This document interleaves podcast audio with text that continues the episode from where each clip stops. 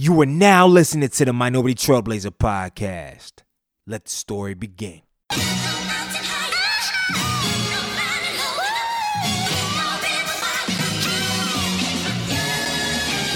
One time for the lovers, two times for the ladies, three times for the brothers, four times for the babies.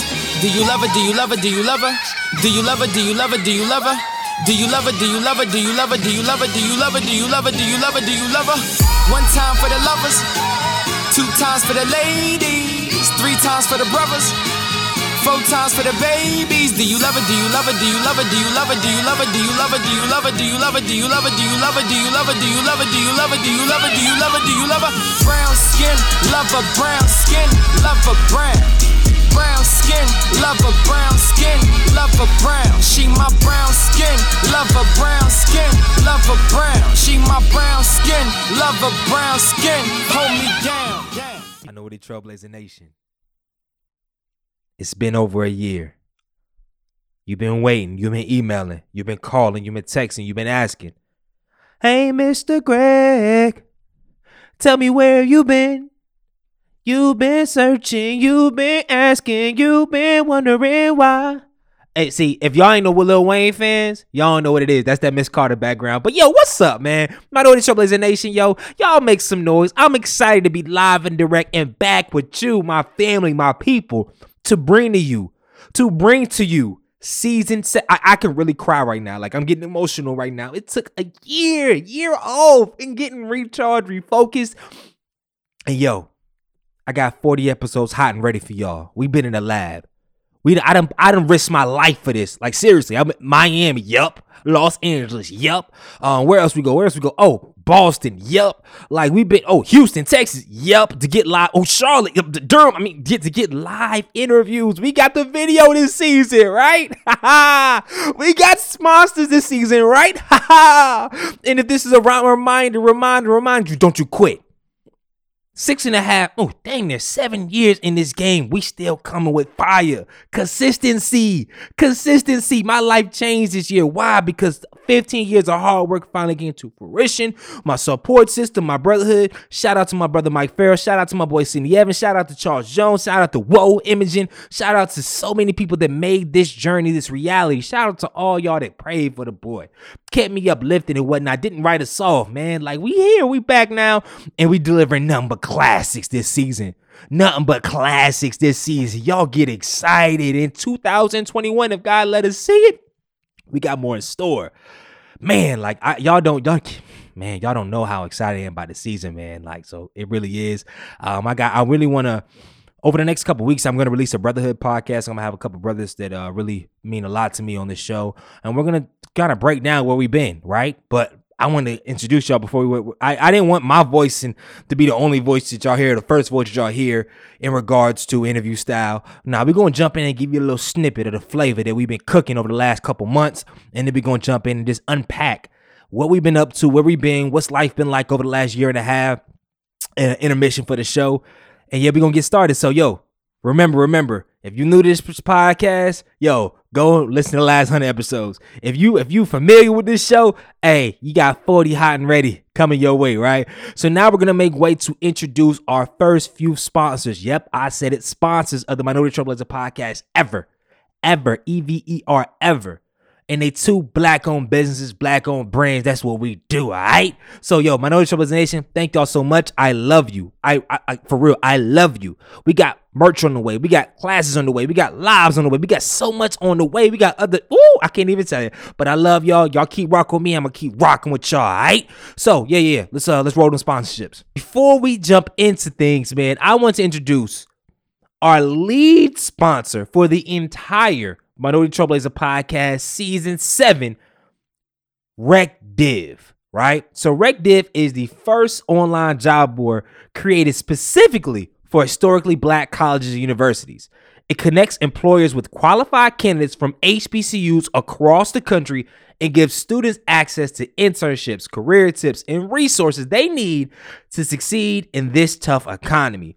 Employers can post jobs for free and candidates can apply in seconds. Like imagine Indeed, but for only historically black colleges and universities, those students. So employers and candidates. They're looking for jobs, etc. You can visit recdiv.com today to get started. Once again, you can visit recdiv.com. That's R E C D I V.com today and get started.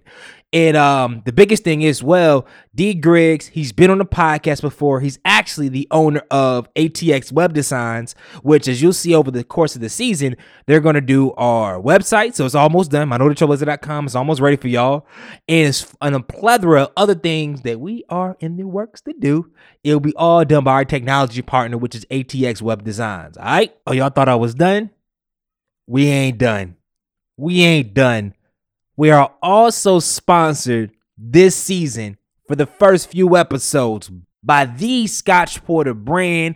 And you already know holiday seasons are among us. So if you are looking for any beard, hair, face care grooming products, I'm here to tell you Scotch Porter is the real deal. And right now, if you go online, they got a 50% off collection sale that just kicked off and is the perfect, I repeat, the perfect time to stock up on your self-care essentials. So if you struggle anything with like itchiness, dryness, shedding, when it comes to your beard, your hair, or your face, or if you have black blemishes or bacteria or clogged pores, yo, Scotch Porter is the brand for you. This product is perfect solution for all that, right?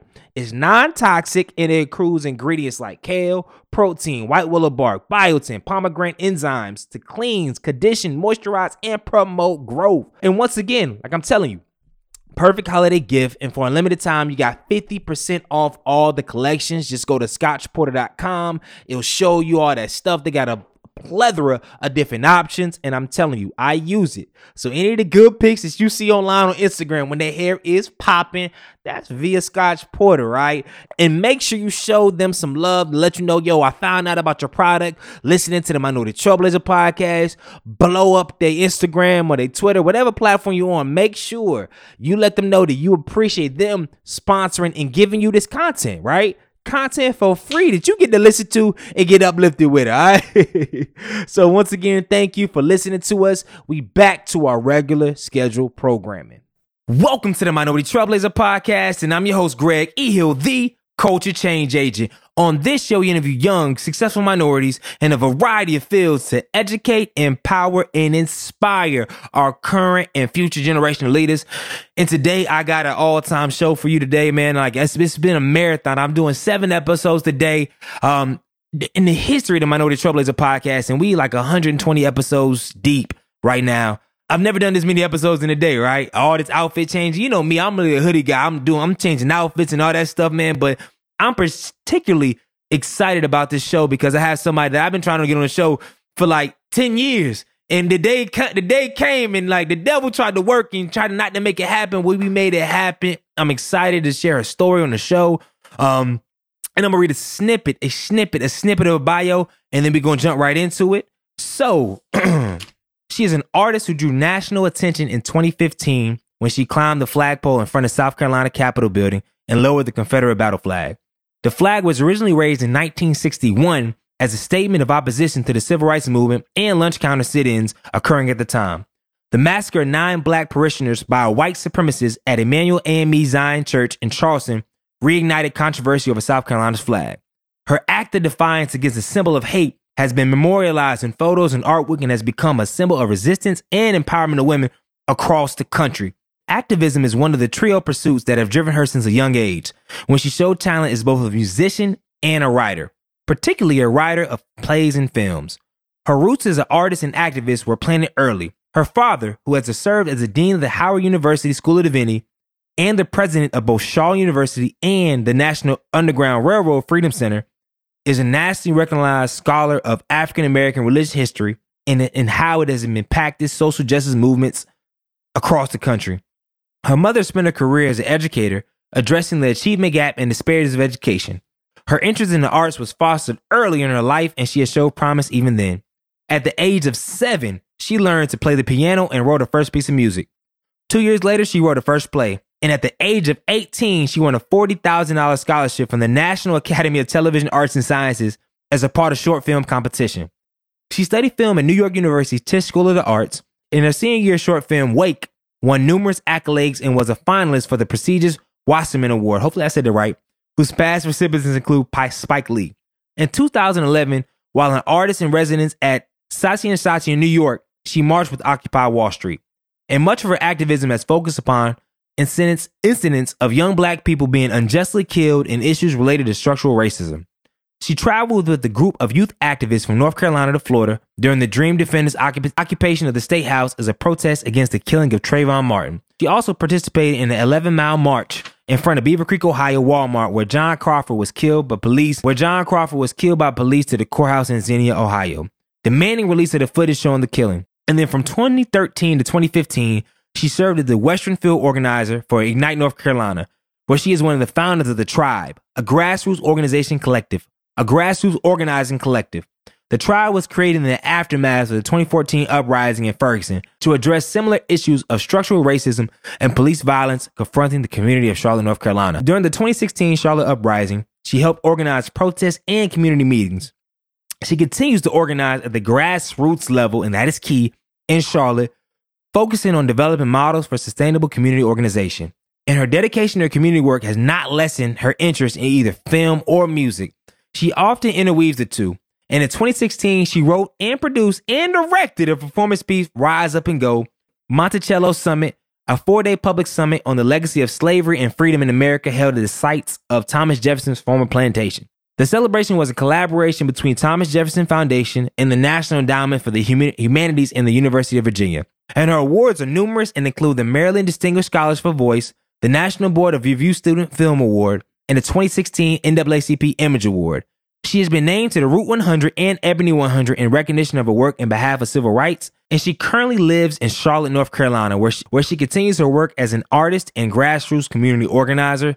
So, Minority Trailblazer Nation, um, I know you saw these sweeping B-roll images of powerful moments and all this excitement, awards, gala, but I'm really encouraged and excited for her out her own mouth and for us to engage in a real story around um, our guest and really talk about some current topics, talk about future topics, and really just build and grow. So without further ado, I would like to introduce Miss Bree Newsome Bass to the Minority Trailblazer podcast. Welcome to the show. Thank you for having me. Yo, so I'm I'm really really excited because one, uh, two ways. One because this conversation that we're about to have is all it's, it's never been more urgent to really discuss and unpack a lot of things that's in society.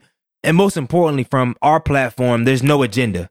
There's no agenda with this. We're just having a great conversation. I'm not trying to paint a picture of something that's not there, or I'm not trying to create something. And I think that's really important, specifically with responsible journalism. Um, in my lane, right? In my lane as a as a podcast guy, my lane is to to to, to intact vulnerability, but most importantly, just have the artist and creative um, attack the story in their own lens. Like I'm really about cr- crafting your own narrative because you know the media they can they can craft the narrative easily more than ever now. And unfortunately, even us as a culture, a subculture or a culture rather, we can draft up our own narrative and it can be shared online and have all these pieces and people take it as fact. And it's like, yo, this is so far from it. So I'm I mean I'm excited to come to the oracle, the source to a certain degree, right? So before we jump into the show, I we like to start the show off with a quote. So so Bree, can you take us through um, a quote or a mantra that you live by, and then share with us a story about how you apply that quote to your everyday life? Yes, um, Psalm 27. I love. The Lord is my light and my salvation. Whom shall I fear? The Lord is the stronghold of my life. Of whom shall I be afraid? Um, and I mean, really, the whole psalm I will I will meditate on again and again because um, this just to me is like a complete prayer. I mean, it talks about you know God being your protection, um, talking about how the the primary thing to pursue in life is to you know that that oneness with God, right? And that that's just how I choose to operate, um, which is you know I already know what I want for my life, right? But what's more, what's most important for me is that I live the life that God has called me to live. Because when I do that, things work out best for me. Mm-hmm. Yeah, you know, yeah. another quote I heard that's real funny is like, if you want to make God laugh, tell him your plans, right? Because mm-hmm. we can't ever predict tomorrow. So, um, so that's really how I, that's really how I try to live day by day. Ooh, and I almost forgot to mention a limited edition, yeah, Bree, a limited edition talk show powered by Advance Carolina executively produced by Natalie Bullock Brown, featuring the Bree Newsome Bass and Ajamu Dillahunt as the co-host and it's called When They See Us Vote. It's a project that myself and Minority Troubles in Media has been working with with Advanced Carolina. Shout out to Marcus Bass, as well as a host of others. Shout out to Renee, Charles Jones, Sydney Evans, Michael Farrell, and the whole team in producing this series, which talks about the intersection of voting from a variety of different perspectives. I'm talking about um, how you can engage, how you can educate on a lot of topics that lead us to vote, but also a lot, a lot of topics that hold us back from voting. So go to when they see us vote.com for more information. This is something, a work of art rather, that Bree Newsome Bass and Ajamu have really put together, man. So check it out. It's on YouTube as well. Um, and yeah, I had to mention that series. Mm, so tell us, so so so let's let's uh let's go to last week, right? I always I have this segment before I talk about find the post. Cause I always want to make sure I kind of get an energy of where the interview is at. You feel me? Because I mean, I've been on podcasts, unfortunately, where I come in out off the gate crazy, boom, boom, and then like, yo, they had somebody pass in the family. So I need to, I had to redirect my energy to make sure that, not to say I, I had to lower it, but I wanted to be respectful in kind of the way I approach things, right? Um, specifically with certain individuals. So, um, let's go to last week. Can you share with us a moment, good or bad, last week that you learned something from, and share with the audience what you learned? You know, last week I feel was uh, very focused on the passing of John Lewis, right? Mm. Um, and just kind of like the ongoing like funeral processions around him, a lot mm-hmm. of reflecting on his life and legacy, um, kind of reflecting on where we are today. Um, and, you know, in terms of like the ongoing struggles mm-hmm. um, against racism. Um, and so that is something that I have been reflecting on quite a bit. I mean, and it is, it's, it's good and bad, right? Because in John Lewis, I see someone who lived to be 80. You know, a lot of people from the civil rights movement did not live mm-hmm. uh, a, a, full life. They they were cut down like in that struggle. So that in and of itself is a celebration. Um, at the same time, I see still a lot of attempts to kind of like co-opt the aims of the civil rights movement, particularly um, the aims of Martin Luther King Jr. Right? You see that that happening a lot, where where people um, really kind of try to distort um, the message of nonviolence. Mm-hmm. And um, you know, Martin Luther King really operated with an anti-war message. And I don't know if you watched the the um, funeral, but um, Bill Clinton's message in particular, you know, really kind of like, really kind of like sparked some controversy because he was up there trying to like almost pit. Uh, black revolutionaries against each other, trying mm-hmm. to frame, you know, uh, John Lewis is like the acceptable, mm-hmm. uh, you know, black revolutionary, whereas Stokely Carmichael, I'm sorry, Kwame Ture uh, you know, was not. And so it just again, you know, it, it, good and bad. Like mm-hmm. it's beautiful, and at the same time, it's like this reminder that we are still very much like in this struggle. We are still constantly having to fight against historical revisionism and erasure. I mean, I've had to do that just in the past five years, like in the aftermath of taking down the flag in South Carolina. I've dealt with people trying to like rewrite the narrative around that and what happened, you know. Um, so yeah, so that that that has really kind of been on my mind, especially last week. Mm.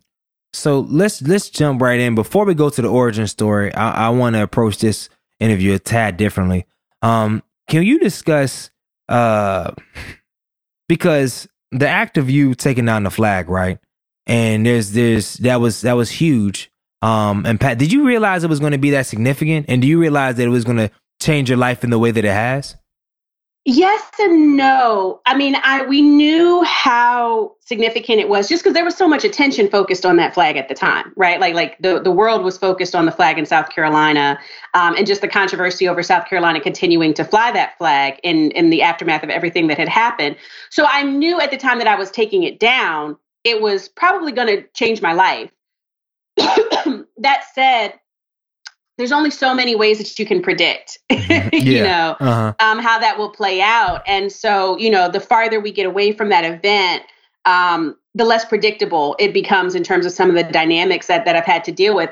I mean, quite frankly, I really went into it trying to prepare for the worst case scenario. You know, like I get hurt, I get killed, like, you know, worst case scenario. That's what I was most prepared for. Um, and so kind of dealing with the aftermath of it being successful, dealing with, you know, fame and attention and just like a lot of weird dynamics that can come with that. Mm-hmm. Um, I couldn't always predict those types of things. That's something that I've had to navigate. But that's also why I say like my mantra is like living day by day because Mhm. it has been Yeah. like a very day by day trying to make sure I stay centered, trying to Mhm. make sure I stay focused on, you know, what God's mission is for me in life. Yeah, but how? Because how? Mean, I, I know it's day by day, but I know you're really. Because I mean, I ain't gonna lie. Like when Bass, uh, your your, your husband and my line brother, when he said, "Okay, Bree," I was like, "Okay, cool, cool," and I was like, "Oh, she's an activist." I'm like, "Okay, cool." And he let me know what you did, and you mean I'm I'm always in. When you talk about activists and pieces, I'm always like, okay, is she really like for real, for real, like in the streets with it, like because you know we do live in a culture where now it's become very, very cool to be activists, right? Um, there's a lot of corporate connections with certain things, and there's a lot of there's a lot that goes on with with really being in the front as opposed to maybe back in the day, right? So as you as you did you were you really prepared or how how has it been kind of the transition? Because you're still and luckily one thing I can say I lived in I see it. You you've always been on the front lines. You never you never left. You never said okay cool. Well now I can go on all these little corporate boards and do all this talk, other talk and let the people do the work that's one thing I always admire about yourself and Bass and so many and a few others not so many others that really stayed true but I mean if I know we jumping the gun but what is it like though to really in this era right now where I mean it's it's it's this it's a very a weird place where especially corporate companies and, and, and entities interconnected. So now you're doing this stuff on a major scheme, and now people want to say, "Hey, everybody want a piece to have you speak on this platform and stuff that you may not would leave." How do you kind of gauge where you give your energy to, and then also too, um, and I like to ask two questions at once. I'm a, I'm I'm not technical in my interviews. I just that's my spirit, but also too, how have you um how have you grown over the last five years in regards to um your energy consumption? Yeah. So one thing is I am always conscious of co-optation, right? That I mean that happens a lot. And what's co-optation? Uh, like break it down for us. Yeah, co-optation is where you have kind of like the corporate entities, the politicians. Um, I mean, I use the term establishment, Yeah. and when I say establishment, I mean like the status quo, like Mhm. the people who benefit from preserving things as they are. Mm-hmm. Um, wealth inequality, racial inequality.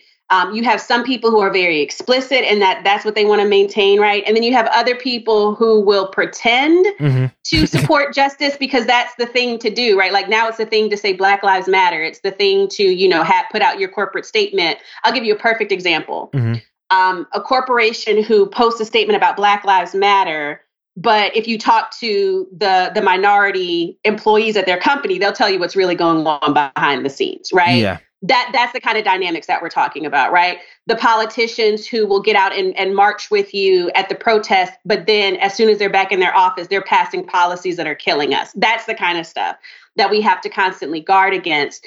Um, and i have had to guard against that especially since you know gaining the attention after taking the flag down because then i kind of became like a symbol. Yeah. and you know i and i would definitely have people trying to figure out like you know well you put your name on this. They don't want to actually engage me like in a genuine you know kind of conversation or, or really try to find out like you know what what do you think should happen? They just want to put my name on something because then they can say oh well if, if Bree signed off you know people might look at it and say well oh if Bree signed off on it then it must be okay. So i do have to be very careful about things like that. I kind of made a decision early on not to do like the corporate endorsement stuff. And, and you're probably aware of this too. Like once you get like kind of like a platform online or any kind of like following, you'll start getting reach outs because people are just trying to like, you know, reach an audience. They want to connect with your audience. So they'll be like, well, hey, will you, you know, do this for this brand or this for that brand? I was like, no, I, I don't, I don't want to do that. Like, I don't think that's a fit. I really want to stay true to the people. like, Yeah. and you know, because I, I and I feel like that's not just my calling, but I just feel a responsibility to that. You know what I mean? Like I feel like whatever legitimacy I have, or if people are looking for me for for my word or my commentary on thing, it's because they know that like I do genuinely care about the people and like Mhm. like where the masses of people at, and it's not just a come up for me, you know. Um, and so I really kind of focus more on talking to students a lot. Yeah. Um, I really think students are like, you know, students are so crucial. Um, and so I spent a lot of my time just doing education and and talking with students and speaking at universities and schools and, and community groups and uh, and you know doing that kind of thing. And um, I'm trying to remember the second part of your question. Nah, yeah. The second part of the question is, and matter of fact, I'm gonna redact that. Um, I'm gonna jump right into where I wanted to go because how do you deal with um because being that you have such a wide reach, but your reach is in a very political place, and you have a lot. There's a lot of trolls, a lot of people that really safety is at risk at all times. Um, there's a lot of not only black people trolls. Um, and I'm and and mind you, I'm not PC, so I'm gonna say stuff you can be like black people like. Eh, I mean, you know, black people trolls. They always want to get real deep and try to find counter arguments and stuff like that. And then you got on the other side people that really just they want the status quo. They're they're they're really trying to they're hanging on your every word to say boom boom boom. So how do you deal with that? And have you grown in dealing with that? Like how did you originally deal with man? I just did out to love my heart to go take on the flag, and all of a sudden I got love, but then a lot of hate, and the hate sometimes is from people like that, that are black. So how do you deal with that? So on the online space, I do believe in the strategic clapback, right? Which is like, you know, I'm not because people think like, you know, on the online space, people say and do things that they would not do face to face. You know what I mean? Um, and sometimes people do feel an entitlement like to your space that they really don't have an entitlement to. And so especially like in the beginning, I got a lot of nasty, you know, kind of attacks and and I would just have to snap back. Like I would have to let people know that, you know, I'm not always going to do this, but if you say something to me, there's a chance that I will say something back. And mm. I can be very sharp with my tongue, you know, mm. and like with my word. And um and so I did do that in the beginning. And sometimes, you know, occasionally I will say things back but um but I also just largely choose not to engage. Like I mean that that has been a powerful thing too for me to realize like you know what? I don't have to engage. Like it's yeah. not that's a choice. Like you you really don't have to engage with everything. Like everything is not worth your time and energy. Like um, bernice king actually dr king's daughter she will tweet that out like every once in a while just to remind everybody like mm-hmm. you know mind your energy. Like everything is not worth giving your energy to you know? And i think that's very real. Like you you have to be wise about like what are you what are you pouring your energy into? And you also have to think about like sometimes I'll catch myself and I'm like, you know, how much energy am I pouring into the people who are negative versus pouring the energy into the people who are like supportive of what I'm doing? Because I want to make sure that I'm not giving all of my attention to like the naysayers and not pouring attention into like the many people who are who are genuinely supportive you know? Mm-hmm. yeah no i think i think that's critical. Um so let's do it like this. As a couple i'm a uh, this interview is gonna be all over the place but it, it is that's where my head's at right now because there's so much so much good stuff and i want to make sure i'm a good steward at the time. Um you are privy to a lot of information a lot of um data because you really you you really study stuff and there's a lot, uh, quite frankly, that the black community does not know specifically about politics, about the way things work, about collective organizing. So I wanted to just use a, a snippet of our time to really unpack some some some some things that you you from your knowledge that we probably just are not aware of that we should be aware of in the next six months over the next year. I think the next year is critical. We have a lot of steam in a lot of different areas. However, there's a lot of there's so much right now going on the culture just diverting attention, right? We have George Floyd. We have Breonna. We have so much. I mean, we still got them on Arbery. We got things popping off every single day. Then we have what's going on with the COVID, which is a whole different synopsis of things. Then we got the finance sector. So, A, where do you spend your energy? Um, and then B, what and you and you can take as long as you want. What are some things and some resources that people can use to just kind of make quality decisions on where they put their, their time on learning and talking before they move take steps forward?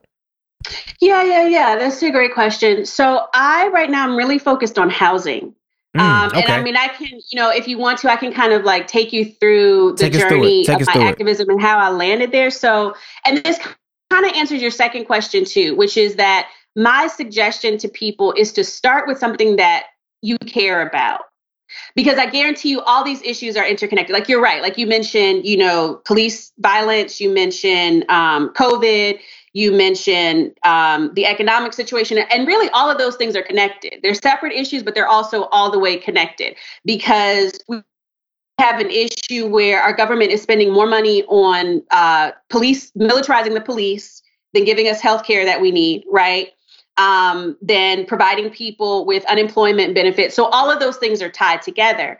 Um, and so my suggestion would be like if you're trying to learn more about the issues, to really start with something that's personal to you or something that you care about. What what what first launched me into like a point where I was like, yes, I really want to be an activist. I really want to take action. It was like it was two things, and it was in 2013. It was the Supreme Court gutting the Voting Rights Act and the state of North Carolina trying to pass this uh, like monster voter suppression bill. It was so clearly trying to make it harder for Black people to vote, and it was the the uh, verdict in the Trayvon Martin case. Mm-hmm. Those two things together really made me say to myself, like, well, now wait a second, what's happening here? Because it's like we're about it, we're back in 1955 again. We got a modern day Emmett Till, and we don't have a Voting Rights Act anymore, right? Mm. Um, and so starting there is where I really started to study issues more, started to learn more about history. You know what I mean? So it can sometimes feel like so overwhelming, mm-hmm. the scope of it all. But I promise you, if you just like pick a starting point that makes sense for you, right? The rest of it will open up for you. So after like, you know, getting involved in the movement, of course, you know, we started having uh, case after case of, of police brutality, people getting killed by the police. Mm-hmm. That kind of came to the forefront. I, I have ended up focusing on housing though, because I really think, like, after studying a lot of issues, I think that the housing issue is so central to a lot of other things. So, like, right now, I'm sure you're aware, we got a situation where we're looking at like millions of people possibly getting evicted mm. from their homes in the in the next couple of months, right? Um, if people don't have safe, stable housing, how are they going to shelter in place with the pandemic, right? Uh, if people don't have safe, stable housing, how are they going to be able to vote? Like you got to have an address in order to vote, right? Mm-hmm. So, so that that issue by by like focusing on the issue of housing and trying to see can we keep people from getting evicted from their homes. That's what I'm working on right now. Mm-hmm. I'm hoping that through that I can help make impact on a lot of other things. I mean, and again, it, it ties back to the policing too, because the question that we have for the city, we look at the budget and we're like, let's take the instance of Charlotte, right? Yep. Charlotte spent $50 million. They assigned $50 million in the budget for the RNC alone. That's a three day convention. $50 million to give the police more equipment for that convention. That's not even happening now. So it's not even necessary. Mm. $50 million is also our entire housing budget, like the entire budget that's allocated to help people um, pay their rent is $50 million. So what that what does that say about the city's priorities, right? Um, and imagine if we were to put all of that funding towards housing, we would probably address a lot of the, the crime, right? Like, like mm-hmm. if you, if we would put ish, if we would put funding and resources towards public health issues, um, towards education, towards things that improve quality of life, it would probably be more effective in addressing issues like crime than constantly giving the police more guns and more weapons when we know the police are out here killing people who haven't even committed crime.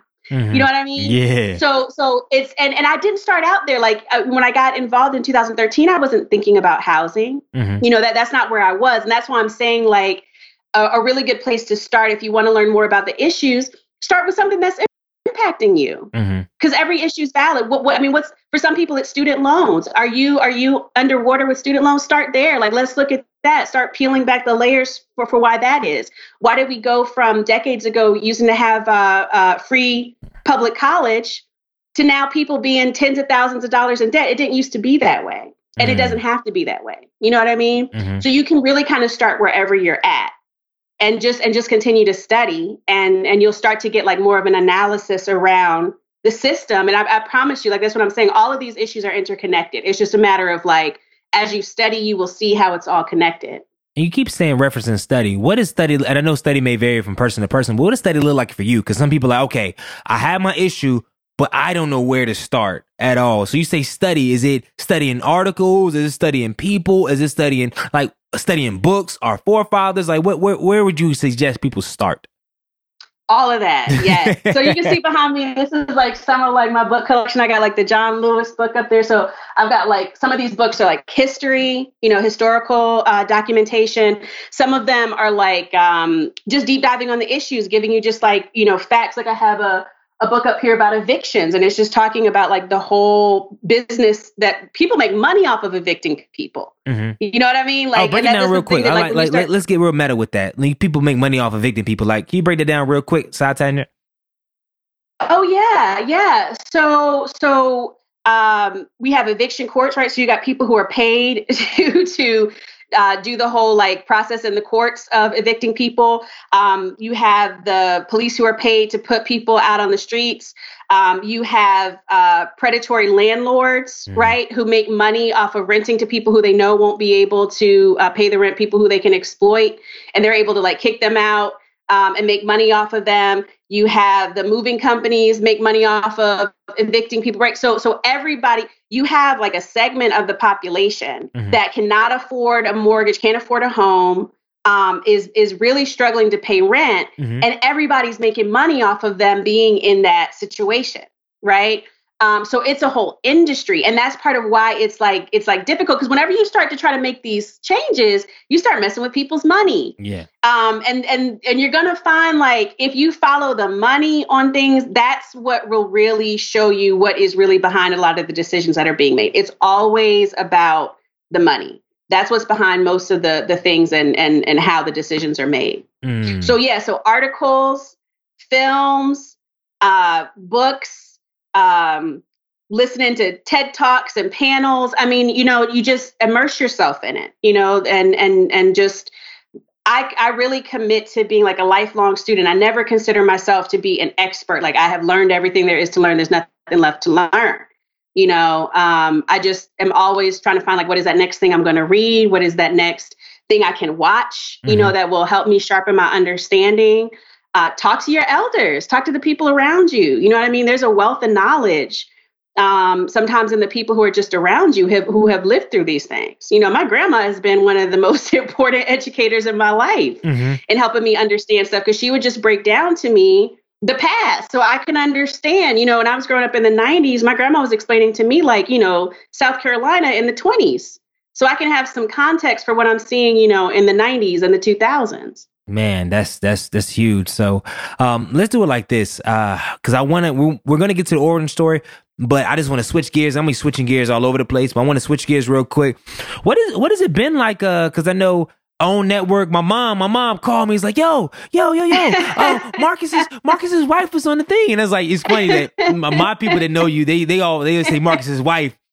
It's like she was on open network. Oh my god, oh my god. I was like, "Mom, okay, thank you, mom." and then you know, over the last couple years, being able to get an NAACP award, um, speak on different panels. Just of walk us through some of the good and some of the not cha- good and challenges um with having those platforms. Sometimes you sit back and be like, this is cool. Like I know you want to be deep because you like you're in in movement and it's really real. And the message you deliver is not a is not a sweet message at times, right? But do you say sometimes it's like, yo, I'm I really enjoy this. This is cool. Like, do you do that sometimes?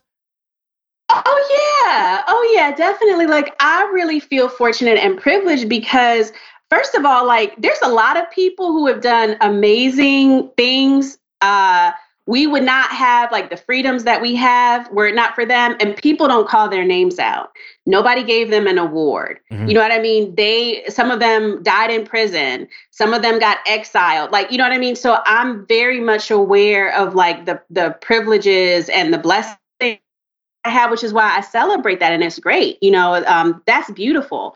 I appreciate that so much um to, to have people say you know thank you for what you do like while i'm alive? That's yeah. amazing because everybody doesn't get that. Everybody really doesn't get that you know? Um challenges yes absolutely like and you kind of touched on it earlier like there is this aspect to it now that i don't think existed before where activism is like cool and it has like this kind of like celebrity component to it. Yeah. Um which is, you know, that's kind of precarious. We have to be real careful with that. Um, you know, we, we have to be real careful with like with trying to make it like flashy and and you know being about like like who who's who's in a magazine, who has an award. You know what I mean? Like because I'm in magazines and I do get awards, but I also want to be really careful about that because I know like there again there are a lot of people they're doing this work because they're trying to survive point blank period. No they're not doing it for awards. They're not doing it for attention. Um, and i never want to lose sight of that. Like i really do feel like i have been given like a gifting and a calling to to be a communicator. Like i think that is i think that's my role right is to like it's like to communicate things and to speak on things.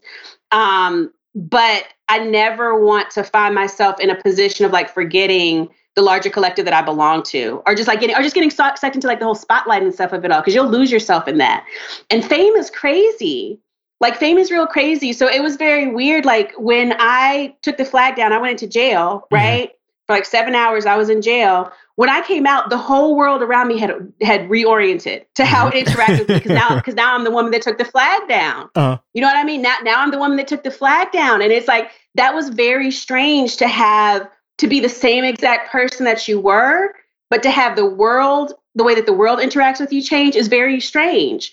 And I understand then how fame can really flip some people out. Like if you're if you're not grounded and if you're not careful it can really you can lose your sense of self. You really have to know who you are because everybody will start to form their own images and ideas of who you are. And if you don't know who you are then you'll kind of get lost in that mm. you know? Which brings us to a great price. And now let's go back to the start now i know people that they new to me y'all gonna be like, bro, this dude is all over the place. For the people that been uh over hundred episodes in, they said, yo, this is this is this is normal G Hill. So let's go back to the start. We want to give all that context to bring it back to the start because one of the most interesting things I found out was when I talked to Marcus.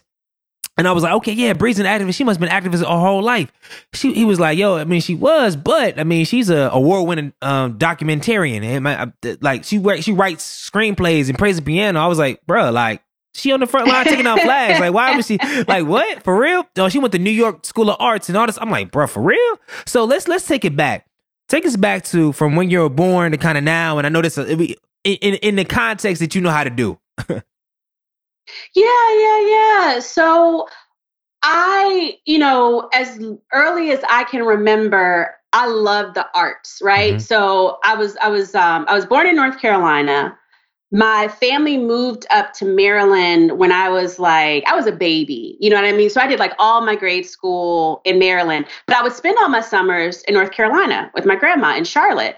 And one of the things that she got me and my sister into really early on was the Afro American Children's Theater in Charlotte. Mm-hmm. Um, and so, so I was doing that from the time I was like five, you know, like real little, and just loved it. I just loved being creative. I loved writing, doing music, like all of that kind of stuff. And so I mean, really, like up until the point that I got arrested for like protesting voting rights, that was my focus. Like, like very seriously. Like I was just, you know, I was really focused on. Um, I knew that I knew that I wanted to do something in the arts, and then by the time I got to like maybe like middle school, I was pretty sure I wanted to be a filmmaker. Like I, I was really, I loved films. I loved mm-hmm. watching films and I was pretty sure that I wanted to be a filmmaker. And then by the time I got to high school, I was like, yeah, I want to study film. Like that's mm-hmm. what I want to do. I want to go to college and and and study film um, and become a filmmaker. I graduated college. I did a, a short film called Wake that was really successful. Mm-hmm. Um, got the you mentioned when you were reading my bio, I got the artist residency in New York. So you know I'm up in New York in like 2011, 2012. Yeah. You know just grinding paying, you know, exorbitant rent, like sleep in a closet, you know, just like doing the New York grind, like everything an artist, you know, the the typical artist path. Like you got to grind it out. You got to you got you know got to earn your stripes and put in your time, and that's what I was doing. And um and then like I said, I, I so I finished the residency. I came back to North Carolina, and honestly, I had not really been following closely what was happening in North Carolina. Like wow. I, I would follow politics, right? But I wasn't really like tuned in on, on what was happening. And stuff in North Carolina was crazy because in, you know, in 2008, the state went for Obama. Mm-hmm. And then two years later, the Republicans, like in backlash to that, they took over the legislature here. Mm-hmm. And they just went bananas in terms of like trying to like roll everything back, starting with like taking voting rights away. And so that was, I mean, that was the moment where I was like, well, now wait a second. You know, I don't know if I can go back to just like sitting in an office because, you know, Saatchi's like a very corporate environment. This is an advertising agency, yeah. you know. And I was like, I don't think I can, I don't think I personally can go back to like doing a nine to five in an office setting when this is going on. I really want to be out in the streets protesting with people. Like that's where I'm at. That's where I'm feeling.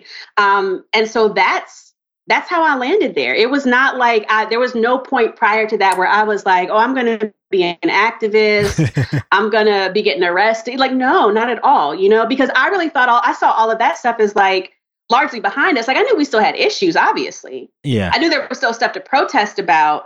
But I thought that I thought we were further along than we were. It was opening to me to realize like no, like we're really not. Like this is this is this is a lot more recent than I think I was understanding, mm. you know? Mm. And even my mom said to me, she was like, she was like, I'm not sure that our generation did as much to really help y'all understand what came before y'all. You know, because we came along, you know, yeah. we come up, Bill Cosby's on TV. I mean, we came, we really came up in an era where it was like everywhere you looked, it was like successful black people, black people yeah. doing this, but you know what I mean? and so that was like wild to really see the backlash to Obama in particular, like how it just kind of like unleashed this like racist element in the country, you know? Yeah, nah, that's there's a lot there, and something just jumped in my mind. Uh, you know, J Cole and J Cole's one of my favorite artists of all time. Um, J Cole released his album, and I think before that, before the song, it got a little controversy because he. Uh, he didn't attack, but he he threw some threw some shade, not shade. He just talked about a a person that came from a two parent household and had a lot to say about things. And you know, I mean, you look at your your profile, right? Like, I mean, your dad is a big meech. He's a big meech at what he do. Like, he was he had a lot of weight in these streets. And your mom, she held her right, right too. Like, you you you come from, um, I mean, I, I don't want to say, but you may seem you come from a place of privilege, right? And so, what is how how did you get so low to the soil? And I'm, when I say low, I'm not saying as far as the people you're working with are low, but as far as to the ground root of all these movements, when you did not come from that, you didn't come from that space. And do you at times, and that's the first question, and do you at times feel kind of, how do you mitigate the fact that there are people that live and come from that space too, that haven't reached any of the heights and maybe doing some of the same work, but you have been positioned to kind of be the, the, the lead lady, but you come from a different environment. So um, yeah, can you just kind of unpack that?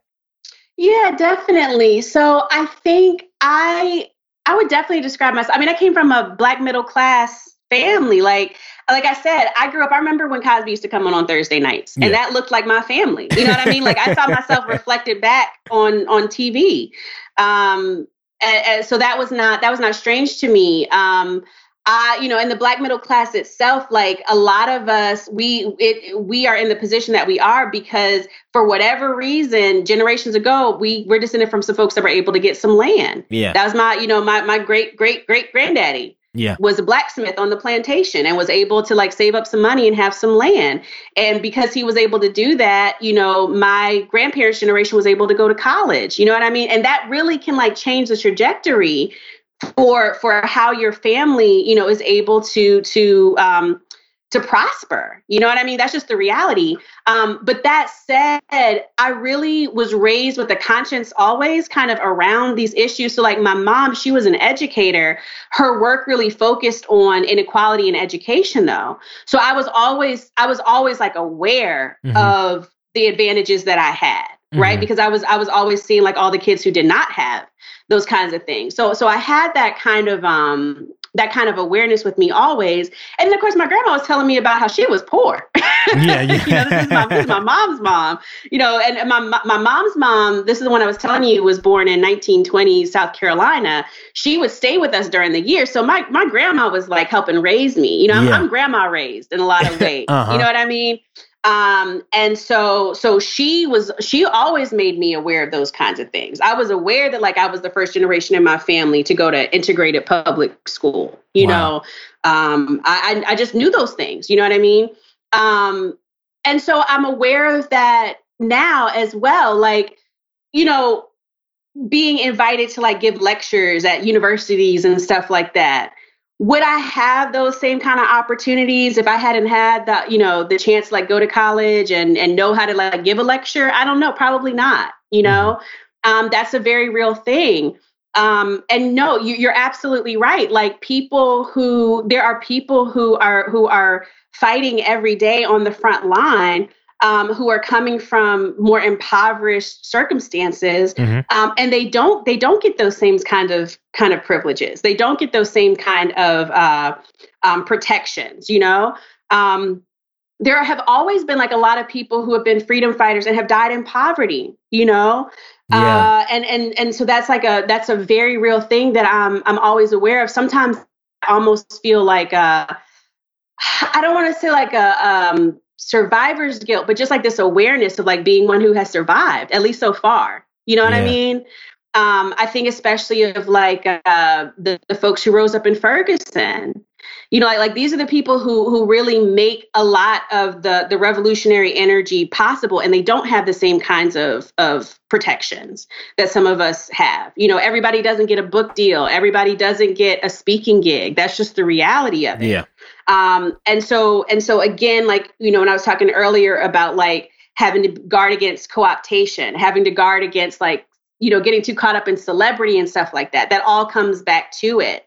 Um, to a certain extent like people sometimes talk about the concept of class suicide and that's the person who's like who's like almost willing to die to the to the class level that they were born into right? Because if you really believe like let's say you were born into uh, the privileged classes right? So you're you're you're born into like the elite classes the the class of the oppressor.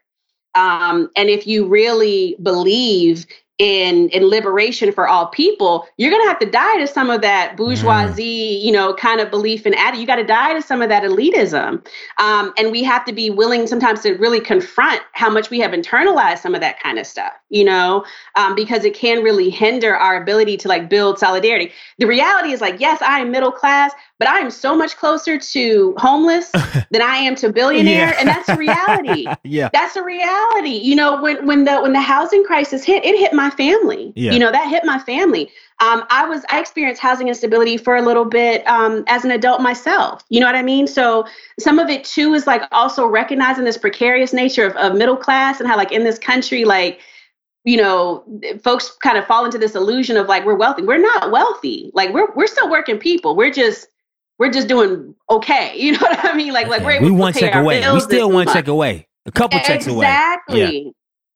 Yeah. Mm-hmm. Exactly. You know what I mean? So so making sure you don't lose sight of that. You know, it makes more sense to be in solidarity with with the folks who are poor than trying to be in solidarity with the billionaires because you're not a billionaire, you're not wealthy. Mm-hmm, mm-hmm. You know, a lot of people think they're capitalists. Like that conversation has been coming up a lot too. Folks like I'm a capitalist. No, you're not. Like I'm sorry. Like you maybe be maybe you're aspiring to be a capitalist but unless you have wealth where like your money can actually work for you like you don't have to go work today you don't have to earn a paycheck you're not a capitalist like you mm. are you are working class we are working class people you know what i mean yeah, I mean, yeah. even professional a professional is a working class person mm-hmm. you're just you're just you know you're better off than that, than some other folks and what jumps out to me um in your head uh when when we were talking um, we're talking right now is the the the the word responsibility, right? So you have a certain responsibility, being that I mean, God has given you a unique gift, a unique platform, um, things that of course you work for, but also two things that before you, like I said, it don't happen without your grandparents' land, right? And then it's a circular effect. And then, like you said, you're on the ground level with people that, unfortunately, at this point, they can't do certain things you do. So you have a certain responsibility. So my question is, what do you feel your responsibility responsibility is to the culture? But also, too, what do you feel is the general for and let and let I want to speak to two classes, so it's a long question. Your responsibility, the responsibility for those that are um, that are our age, um, and that is between twenty seven and thirty five that are particularly well off. And when I say well off, I mean they have a they have a job and they have roof for their head, corporate job, whatever. And when, when I say responsibility, I'm responsibility to the culture, right? And then, and of course, this is your opinion. And then the last thing, responsibility for those that um may unfortunately just hey, they're still where they're at. They're still they're still maybe struggling. They're still check to check. And and there's unique causes. I, have always been interested to see what is your what is your thoughts on your personal, um, middle class, and also to um, those that are are socially and economically challenged. Yeah, so I think it's really important, especially as Black people, to recognize that we will never socially elevate above racism so mm. long as so long as like the white power structure and this this racist capitalist system exists as it is, mm-hmm. i don't care how and again that's something that i feel like the obama era made so clear especially for me it doesn't matter how much education you have mm-hmm. it doesn't matter how much money you earn right you can be the president of the united states they're still going to call you a monkey mm-hmm. right um, and so what that says is that you have a choice to make. And of course you know my i think the responsible choice is to stand in solidarity with black people all around the world and to recognize how precarious this whole thing is. Again we are you're talking about folks who are doing well kind of like in our age group. We're doing well today. Ooh. we got to recognize that. We got to we got to recognize how precarious this is. The housing crisis that hit in 2008 2009 mm-hmm. took something like a third of our wealth mm-hmm. I, I, I, you have to check that i'm not sure if i'm saying the number exactly correct but it was a significant amount of our wealth gone because as black people most of our what wealth we do have is in uh, our mortgages. It's in it's mm. in our home ownership. We don't have generational wealth. I mean, even even the you know black middle class, like we don't have we don't have white wealth. yeah, we don't. Nowhere you know, near. Black nowhere near. Black bourgeoisie and white bourgeoisie are nowhere near each other. Okay. And that's really important to understand. Like your black bourgeoisie, if your family has like a hundred thousand dollars, right? Average, average for white people is like a hundred forty thousand. Okay. So average. we are so what is what is that's average. Okay? And this is a hundred thousand liquid outside of mortgage. Exactly. And Ooh. so that's why like, you know, you'll see white people are able like open up businesses, open up restaurants just by going to their family and asking for money. We can't do that. Most of us can't do that. Mm-hmm. Even if you do come from a family that has some stuff, we don't have that kind of liquid cash. It's like, oh, you know, I want to go. Open up. It's one person a, in the family. it's not the whole family. Right. Yeah, yeah, exactly. Because you know, you exactly. can probably look at your cousins and they live in different lives than even your father and their father's brother. Oh, you one uncle away from somebody that's in jail, that's been murdered, that's sold drugs, or that's been wrongly incarcerated. You one cousin away. Where other families they have they can all go on summer vacations. Oh, absolutely. and I mean, I mean that you know, I mentioned earlier, like my grandparents being able to go to college. All their siblings didn't go to college, mm. and that mm. made a tremendous difference. You know what I mean in terms of how things how things played out. Um, so so we are not we are not wealthy. We are not old money. okay. Um, and that that's really important to understand because sometimes we get very caught up in these capitalistic ideas that are not really serving our interests and are not really for us. And we're chasing a carrot that's being dangled in front of our faces that we will never catch. We and it, it and time that it seems like we are starting to catch up, the white elite will do things to make sure that we don't. I mean that that's what's happening right now in this pandemic era. Like they are using this era as an opportunity to create more gap, right?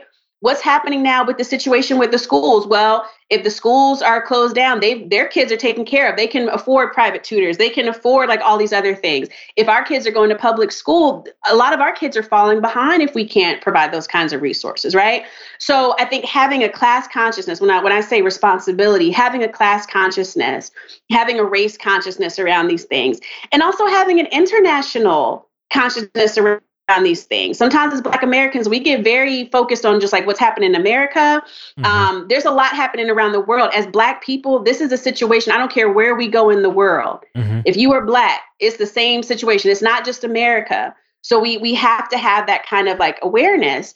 Um, and then for the folks that are that are not well off, you know, I mean, I it's hard for me to say like what their responsibility yeah. is because what I see is people giving their all. Like when I talk about like this housing issue, I'm working with people where they're fighting for housing rights and they're they're struggling to figure out how to pay their own rent. Um, their their whole family's infected with COVID, and mm. they're trying to take care of their you know family and they're trying to figure out how to how to work. They got to they're like the essential workers. They got to go out and be on the front line. They don't have the privilege of you know sheltering in place. Mm-hmm. Um, um, so, you know, I think that for us all to be responsible to each other is just about having this like collective idea, this collective care, you know, the idea of like, I am because we are, you know, am I good? Well, I can only be as I can only be so good based on like where everybody's at. That's the reality any any black person could tell you that. I mean, there's a lot of black people. You yeah, you get some money, you go and you move out in a white neighborhood. Okay, let's see how like how how well are you really doing? Somebody might call the cops on you because they're like you don't belong here. You know what I mm. mean? So you you can't really just like buy your way out of it. Mm. Um, and that's what I mean about having like race consciousness and class consciousness because those two things are intertwined. Like if they weren't, then again, like if you got a certain amount of money, it wouldn't matter that you were black, right? That's mm. not that's not how it works. We know that. Mm. So, right? what do you believe? And this is, like I said, this is opinion. This is your chance to really just share your opinion on things and questions. What do you think is the root of why we're in our culture right now? We are so we built on it, especially myself at times. Where all right, we trying to all right, we trying to blow this podcast up. We trying to be a phenomenal speaker. We trying to do this. We trying to get this bread. We trying to put all the people on so they can all get money so we can go vacation. And it's like, hold up, hold up. So we're trying to get money so we can move in places that really don't like us, to be at jobs that really don't really want us there, to go to places that really don't even want us there visiting.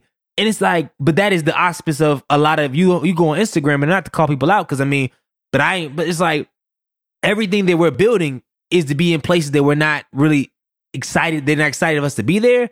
And then we tell ourselves that, hey, well, I'm gonna be the guy and I'm gonna change that culture and I'm gonna be the guy that we need representation. But where where do is there a line to be drawn? And I know that's kind of a you can get into a judgy space with that. But from your for your opinion, because I know you have some strong stances on certain things. But what is what is your really thoughts? Because right now we've been that's where we're at for a lot of people to go get it. So yeah, so I mean, I'm a revolutionary. so I, I, I, I don't, I don't think that our goal should be to uh, be a part of the white institution, right? Because the definition, what makes the institution white, is our exclusion.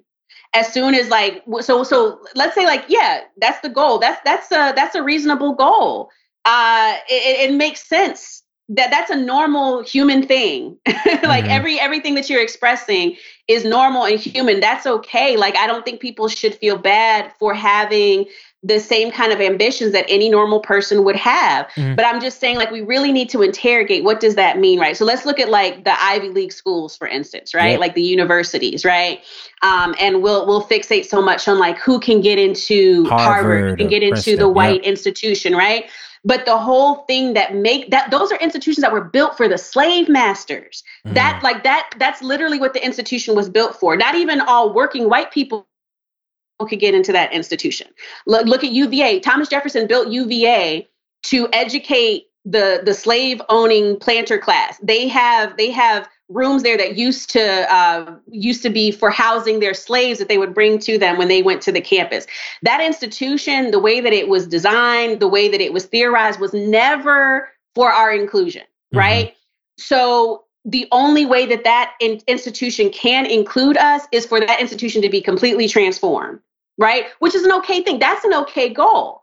Like if the goal is for us to transform the institution so that it's no longer this thing that is about serving the white elite, but is about the the surrounding community right and is about educating and transforming everyone is about being you know accessible and serving everyone that's an attainable goal what's problematic is when we're judging our value by our ability to be the only black person in the room mm. that that's when it's a problem right and sometimes we can really get in that mentality. Oh, look at me, I'm the only black person. That's not good to be the only black person.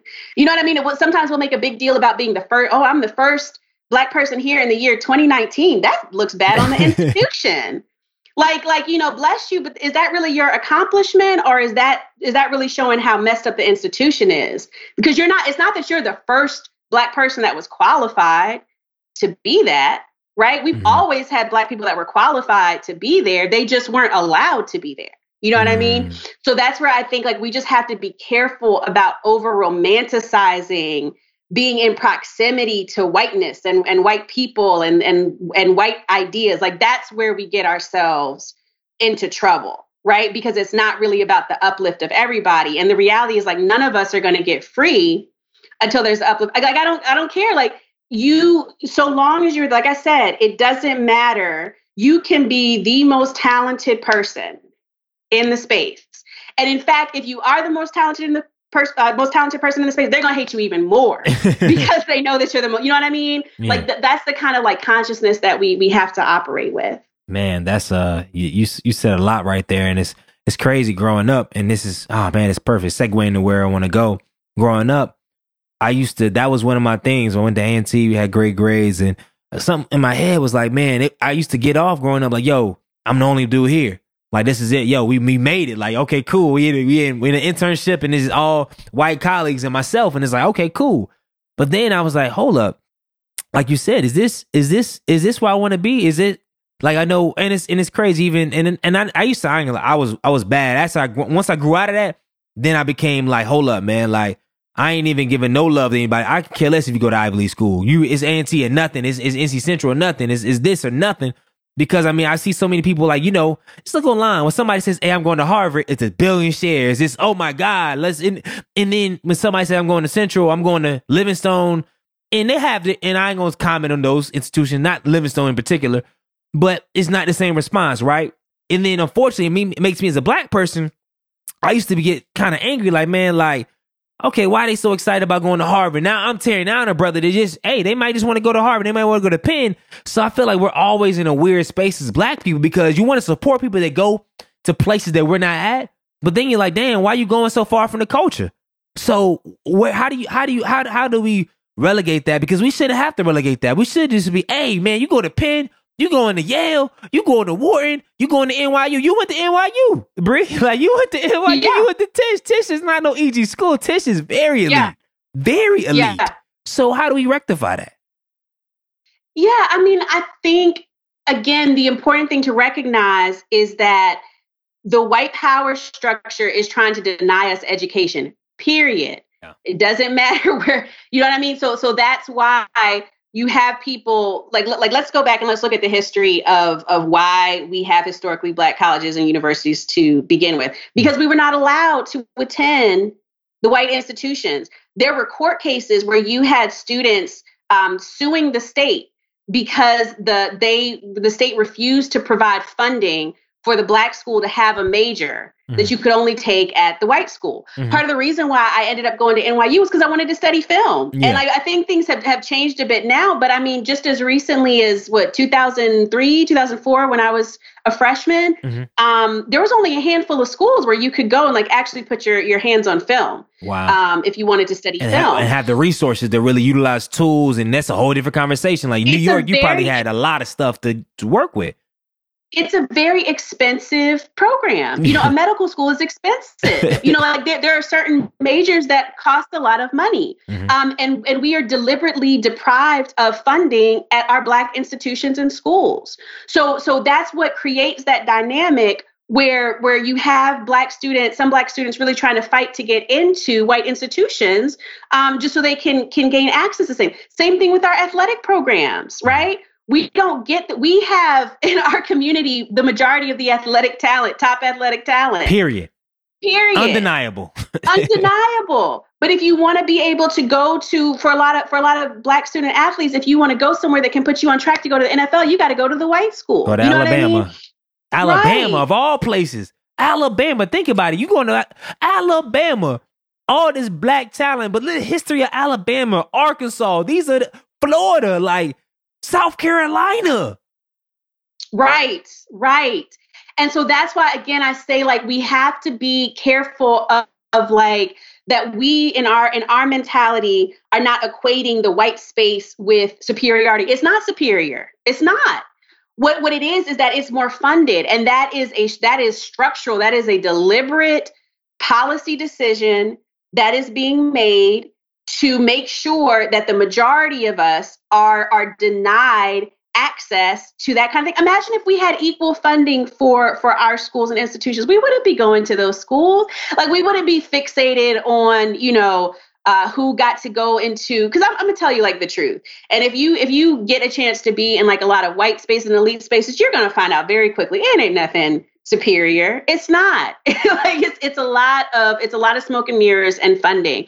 Um, wealthy white people have the same issues that everybody else has. I don't know how much I can say on the podcast, but I'm just gonna you tell can say you. no. You like- can say whatever you want. Like you, I mean- you, you got free reign. You, you. If anything, I thought I would be a governor. Now you can go ahead.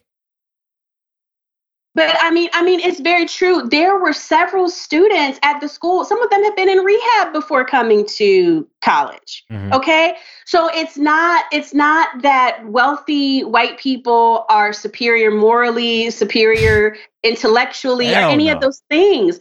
It's it's resources. It's that some people are allowed to have access to resources and other people are deprived. We are coming generationally from a people who were forced to work without earning anything for generations, for hundreds of years. We our wealth has been stolen and reallocated to wealthy white people. Mhm. Okay? So again, when I'm talking about like the consciousness and like the collective consciousness and like our power lies in us all having that kind of understanding. It shouldn't be about pitting, you know, this black person against that black person because we're all having to make decisions on a daily basis in the reality of like this system, like um, uh, you know, against the same kind of oppression. You know what I Mm. mean? That I had to make a trade off and go into NYU. That was Yeah. a trade off. You mm-hmm. know what I mean? Like, like there were things uh, going to an institution like NYU over going to an institution like you know Howard University or A and T or Hampton University. That's that's a trade off. There's a lot that I didn't get because I was then in a space that was like most of the people around me were white men. Not mm. even not even white people, white men. like, like yeah. when I like when I was studying film, I mean, by the time I got to like my senior directing class, I was one of only two women and the only person of color. Very, very, very white male space. You know what I mean?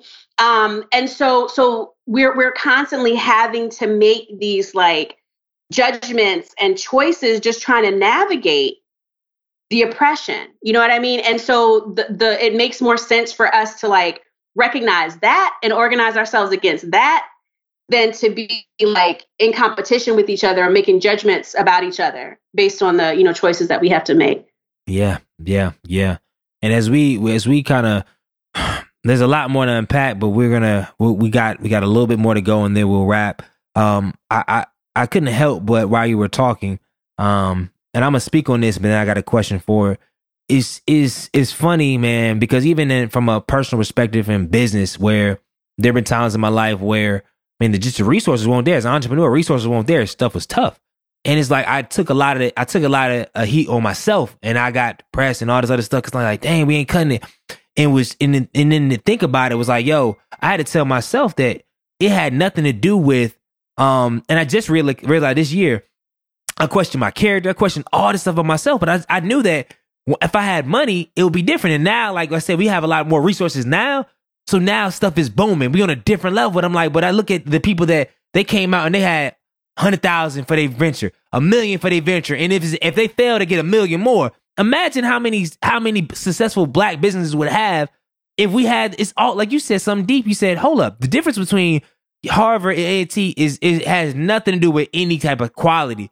Because quality, you can get quality with money. But it's the resources. You got a billion dollar, multi billion dollar endowment. Well, shoot, you can get the best lecturers, have the best facility, all that stuff. If we had that at A&T, we'd be on the top of the level too. So I'm glad that you said that because it's uh there's so much mental stuff that we endure as black people, as, as business owners, as teachers, as creative. And a lot of it's due to lack of resources. It's not because we have bad character, because what what like you said to the housing, let's unpack that. It's easy to have bad character. You have nothing. You got nothing. You have nothing. I'm hungry. I'm a, I might have to rob you. Like and it ain't because I'm just I just I'm just born to rob. We were not born to rob. We're not born savages. But if I have nothing, I'm going to take it if you got it. So man, that's really.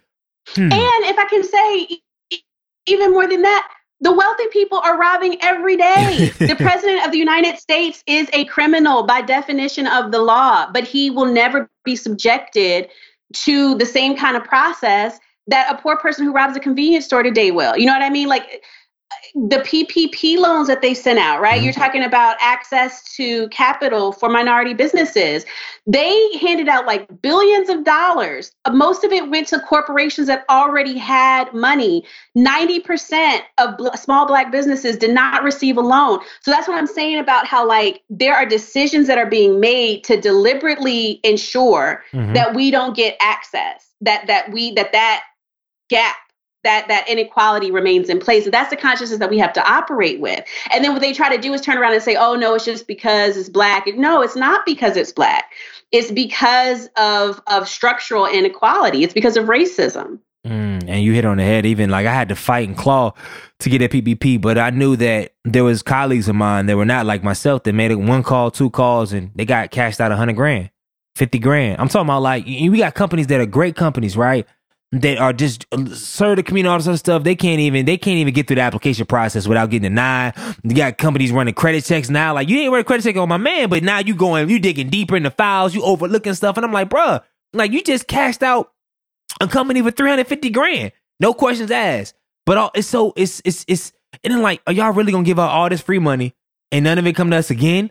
Again, billions again, and y'all, and you're gonna tell it we don't know we don't know paperwork. We don't, they don't know paperwork either. Cause you'll right. call you'll call them and say, "Hey, you're missing this sign. Sign here. Oh, buddy, uh, to change that number. If we change the number, it's fraud.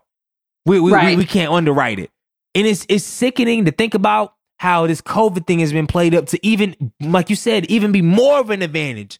So, what is your take on that? I mean, to sit back and look like, wow, all this free money coming, not free money, all this money flowing, all this stuff is enacted, the bills and stuff are getting pushed back for the safety of everybody else. And you're looking at, no, this is going to devastate our culture. It's devastating. Even though even the people that get unemployment, six hundred dollars is cool, but look at the long term view of this thing. Psychologically, being at home, you get money, but you at home. Our babies that don't have Wi Fi. We me shoot on this call, I'm having Wi Fi issues, and I'm well off. So what about the kid that's gonna be like, what what does the asynchronous learning look like on every level? Oh right. man, have you? Uh, how often do you unpack how this COVID thing is really affecting our culture?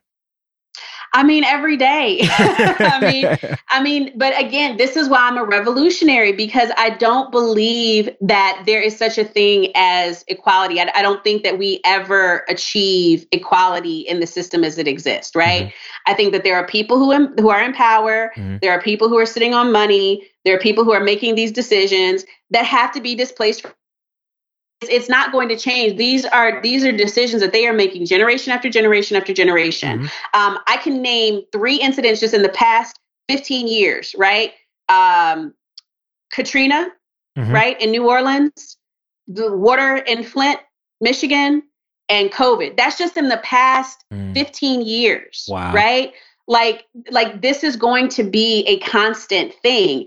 And i'm not saying that it, i'm not saying that it's easy but what i'm really trying to speak to right now is shifting our mentality right? Like we have to divest from this system. We have to divest from this idea. Like when you're talking about the you know the whole idea of like oh i you know i can go to harvard and i can be the one and then i can uplift the people without having a real analysis around the institution the fact that the institution is designed to make sure that you can't do that. You know, like like that that that's the kind of you can't bring everybody the, on that trip. You can't. It's like trying to beat the it's like trying to beat the casino. You will not beat the casino. You might win a good hand. You might have a good run and win at you know a game of blackjack, but you are never going to beat the casino because the casino is rigged to make sure that the majority of people can't win.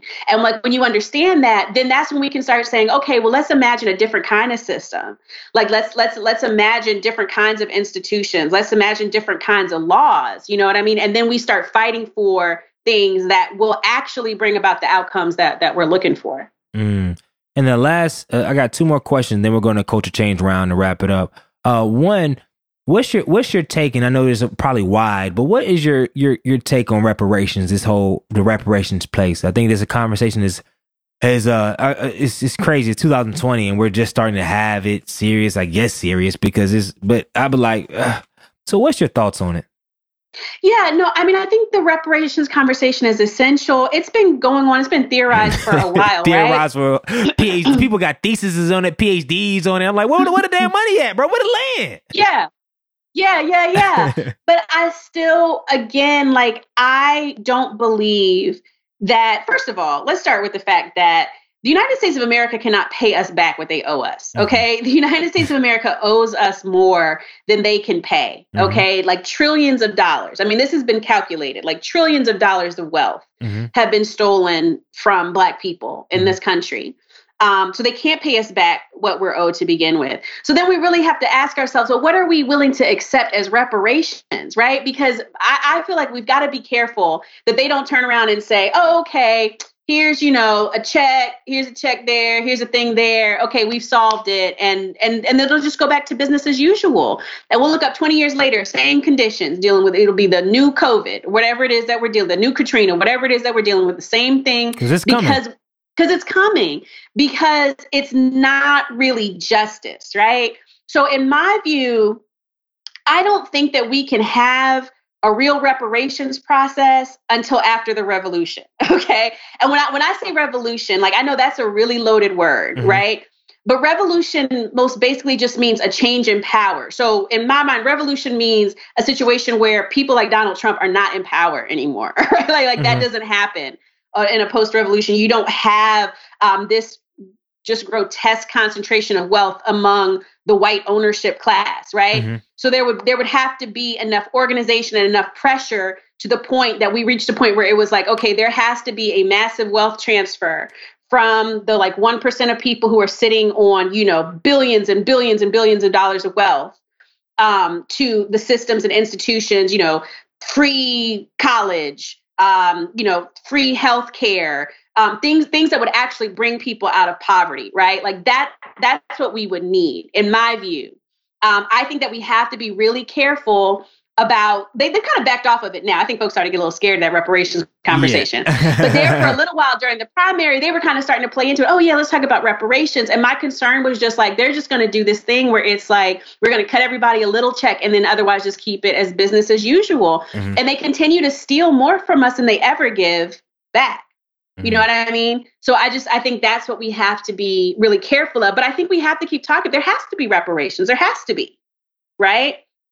Um, I just don't, I, I think that it doesn't really happen until the people who are currently in power are displaced from power. Mm. So this is where the last two things before we jump into the, the rapid fire round. One is what has been your throughout your journey, and this doesn't have to be your last year, but in your life, what has been your most proudest moment and what's been your most challenging moment? Um, I think definitely taking the flag down is probably my proudest moment in my life um, for for many reasons.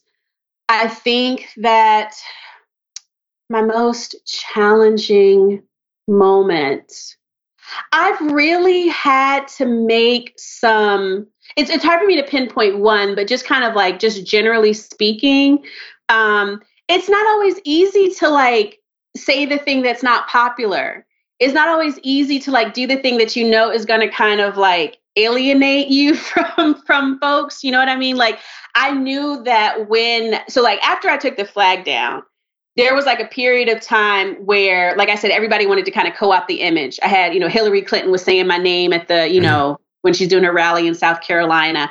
I started getting invitations from folks to come like you know be in space like Bree, you know come you know be in this space be in that space. And i had to make a conscious decision where i was like you know what I can't do that. Like I'm gonna have to say like what I really think about like this elitism, and I'm gonna have to be like openly critical of some of these things, and that will make you persona non grata. That will get you blacklisted, you know, to a certain extent. Like it's really kind of remarkable that I'm still able to like get the kind of platform space and, and kind of be in certain spaces that I have because I know that certain people are trying to like keep me from that. You know what I mean? Because I'm outspoken um, in that way, and they know that I'm I will be willing to like openly challenge certain things, you know. Um, and so so that has been somewhat challenging, but you know what? Still, like at the end of the day, I have to be able to live with my conscience. That's just me. Mm-hmm. Uh, you know what I mean? Like like at the end of the day, my integrity. If I have nothing else, everything else can be taken from me. Mm-hmm. Except my integrity. That's the only thing that can't be, you know, money, it, all that other stuff is like fleeting. It can be. Mm. You know what I mm. mean?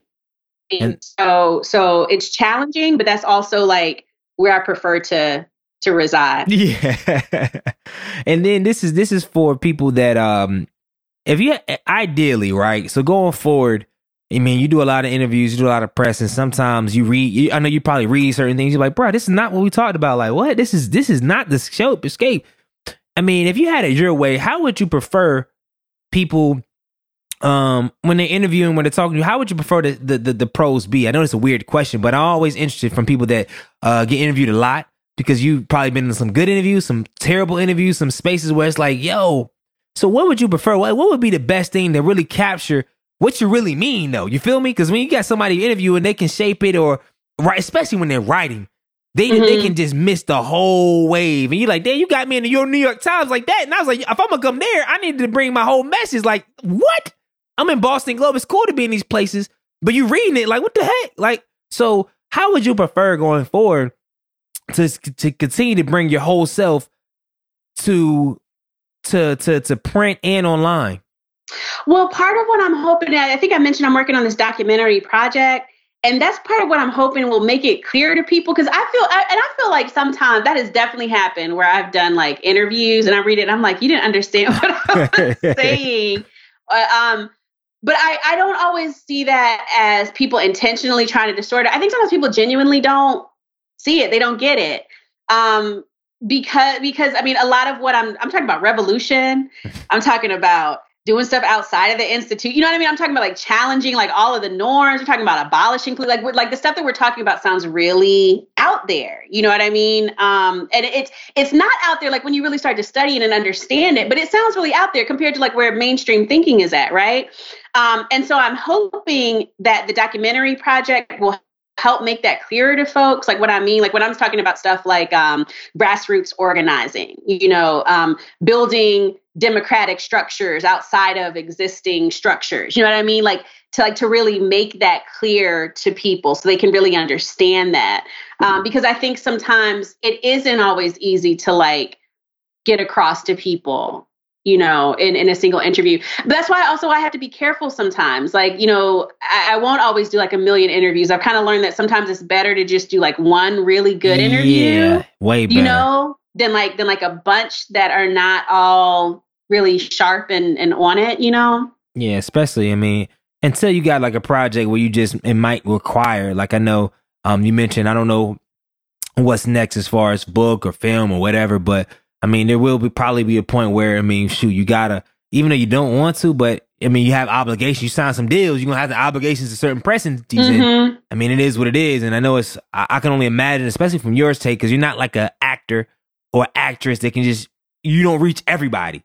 It's more mm-hmm. so like you going you reach everybody, but it ain't gonna be a good reach. Some reach are gonna be like, dang, hold up, whoa, that, dang, I wouldn't even. I'm I'm friendly fire. I love. I, I, I support you. I know I'm white, but I love what you do, Bree. I I would have took the fight down myself. But it's like, but you shooting them too. But it's like, well, you got to get shot. I don't know. I can't. I can't. I can't guard the bullet. Like, yeah, because your cousin probably shot me, or your husband. Probably, you you probably seen it. You guys, the people that love what you do, but their husband, what they stand for, is all uh, against everything you stand for. It's like, bro, you can't love mm-hmm. me and, and, and, and, love that guy because that's mm-hmm. guess who? He's the man of the house. Because what? Because yes, guess what? They kept the white man in your house. So y'all got the two parent boys. So the kids you raising, they they ain't they don't got the same identity as you. So save me on that because who are you really if that's your husband? But that's neither here mm-hmm. nor there. Like that's that might mm-hmm. be maybe be reaching man. I've had to, I've had to fight sometimes with pieces that I've written, right? So I'll have people like reach out to me like, "Hey, do a do a piece on this," and I'll write it, and then they'll try to edit it in a way that's like really distorting, and I'm like, "No, like the choice of words like really matters. Like you're altering what I'm trying to say, you know." So so I mean that's a very real thing, you know. Mm. So, uh, last last question, um, before we go to the culture changes when it's all said and done, when your legacy is uh when the when the book is closed, not to be morbid, when the book is closed on on on on Bree Newsome Bass and um when it's time to go, how would you how would you like people to uh to refer like how would you want your legacy to be? I hope I want people to think of me as staying true. Mm-hmm. You know what I mean? Because again like a lot of things can a lot of things can can change you know um especially in this culture I mean, I, yeah you know and i hear i mean it's popular today. It might not be popular 10 years from now. I don't know. You know we kind of went through a period where uh, even black lives matter was not really popular. Like, like this resurgence that we've been having since like the george floyd killing and everybody be like oh yeah black lives matter like it really wasn't like that a year ago. You know what i mean? So you can't um and this kind of goes with everything like any if you know if you're going to live a life of integrity and like live on your principles you can't just like ride the wave of where folks are at on stuff. Like you have to be willing to kind of like stand in that when it's popular and when it's not popular. Um, and so i just hope people you know remember me as as staying true to that and i'm i'm certainly trying to do my best to make sure that i stay true to that um as well. Mm, man that's uh that's powerful man. That's uh but that's the only thing about the culture which I, I'm scary of that we live in a space where there are certain certain people that are really looking for opportunities to to to, to bring down maybe somebody like yourself, like to, to just say, okay, nah, to, to throw something out and just very. I think you said that's something scary. Like right now, it may be, hey, we might bring everywhere, everywhere, everywhere, and then knowing the culture, shoot, you may say something and then people like, you didn't, you didn't got X'd out. And it's like, dang, bro, for real? Like, how you X me out? What up? So if you don't know yourself, you can really start to gauge, especially I can probably as a as a as an activist, start to gauge your effectiveness off praise. Right? You can Yeah, you gotta be careful about that. You can't I mean that that's kind of similar to what I'm talking about, like the celebrity and the fame stuff. Like you you have to be careful because I mean I don't agree with everybody. There's nobody that I'm like in 100% agreement with, and that's okay. You know what I mean? And like I, I have to be I have to be okay with like um first of all letting people feel how they want to feel that's all right. Mhm. um, but also not not judging like where i stand based on whether everybody approves or agrees with it you know and i mean there, there's a lot of sometimes honestly i'm sitting there and i'm like should i say anything? Maybe i shouldn't say nothing because i'm gonna make people mad like if i say like you know like what i think or i'm just like you know i mean and sometimes I, I don't feel like every opinion has to be shared necessarily all the time or that the time is right for everything but you know i and that's okay but you know i i again you can't if you try to live your life based on approval you will get lost i promise you i promise you because people change their opinions like you know what i mean like like people will people will approve of it today and then flip on you either way Yeah. so so that's just not a way to live you know Yeah, man, love that. So let's go to a rapid fire round. It's five rapid fire questions. Hopefully, we get five rapid fire answers. You ready to go? okay Cool. Uh, what's the best piece of advice that you have never received? that i have never received Yeah. so this is your top opportunity to give advice randomly. Oh gosh. Uh, uh, uh, the top advice that I have never received. I don't know. Top advice. This is supposed to be rapid fire, isn't it? Nah, you're you're good. It always happens. Everybody, you're so used to saying, "Okay, this received this advice," but then it's like, "Hold up, I've never received it, so how can I give it?" Like, but it's really just really what advice that you would kind of you made yourself. Yeah. Um. I think it's important to learn how to how to be how to live by yourself. Mm. Like you know what I'm saying? Like like how to be content with yourself by yourself is very very important. Um, like if you want to have good relationships with other people, like like figuring out how to just be still with yourself and be okay with that. Like nobody's ever really said that to me. That's just something I've kind of had to like learn on my own. Mm, I love that. Um, if you could add one habit and take away one habit, what would they be? Um, if I could take away a habit, um, let's see, a habit. I'm a low key kind of hoarder. Like I really got to be careful. I have to be careful sometimes, like that I don't, because like I could definitely see that happening. If something goes, if something goes crooked. I could definitely like I'll even watch the hoarder show just to remind myself like okay we got to clean up like don't don't do that um so if I could take that away I, I try to get better at it um, throwing stuff out. Um, and if I could add a habit, I'm really trying to get more discipline around meditation. Mm, I'm really trying to to get more discipline around that. mm. So if you're meditation people out there, you got some tips and tricks, man. Definitely up.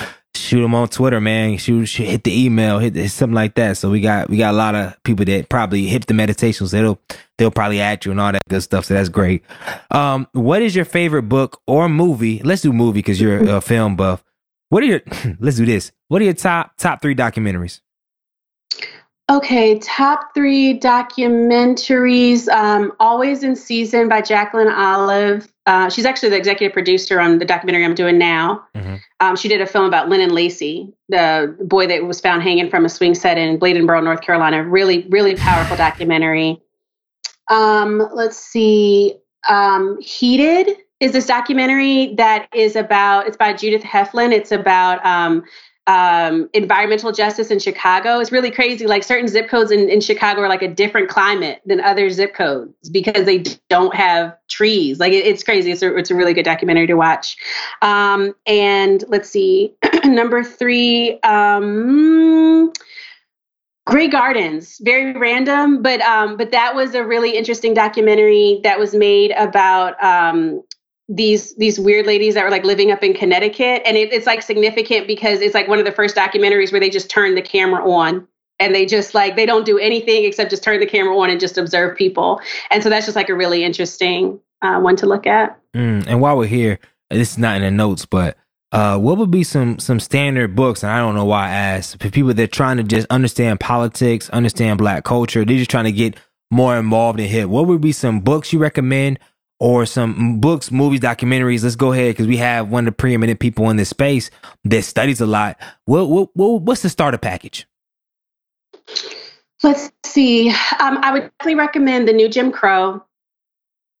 Uh, that one is is really key in terms of understanding like this modern civil rights movement, especially, and like the, how the criminal justice system is used to like keep people from voting. Um, let's see. I would recommend. Um, let me see what I got up here. uh, what's really good? The autobiography of Malcolm X. Essential, essential reading. Essential. Um, that's yeah, that's and you probably have to read that like every couple weeks. I mean, Yeah, not every yeah, couple yeah, every couple years, matter because it's just it, the, the older you get, the more experience you get. It starts to hit differently.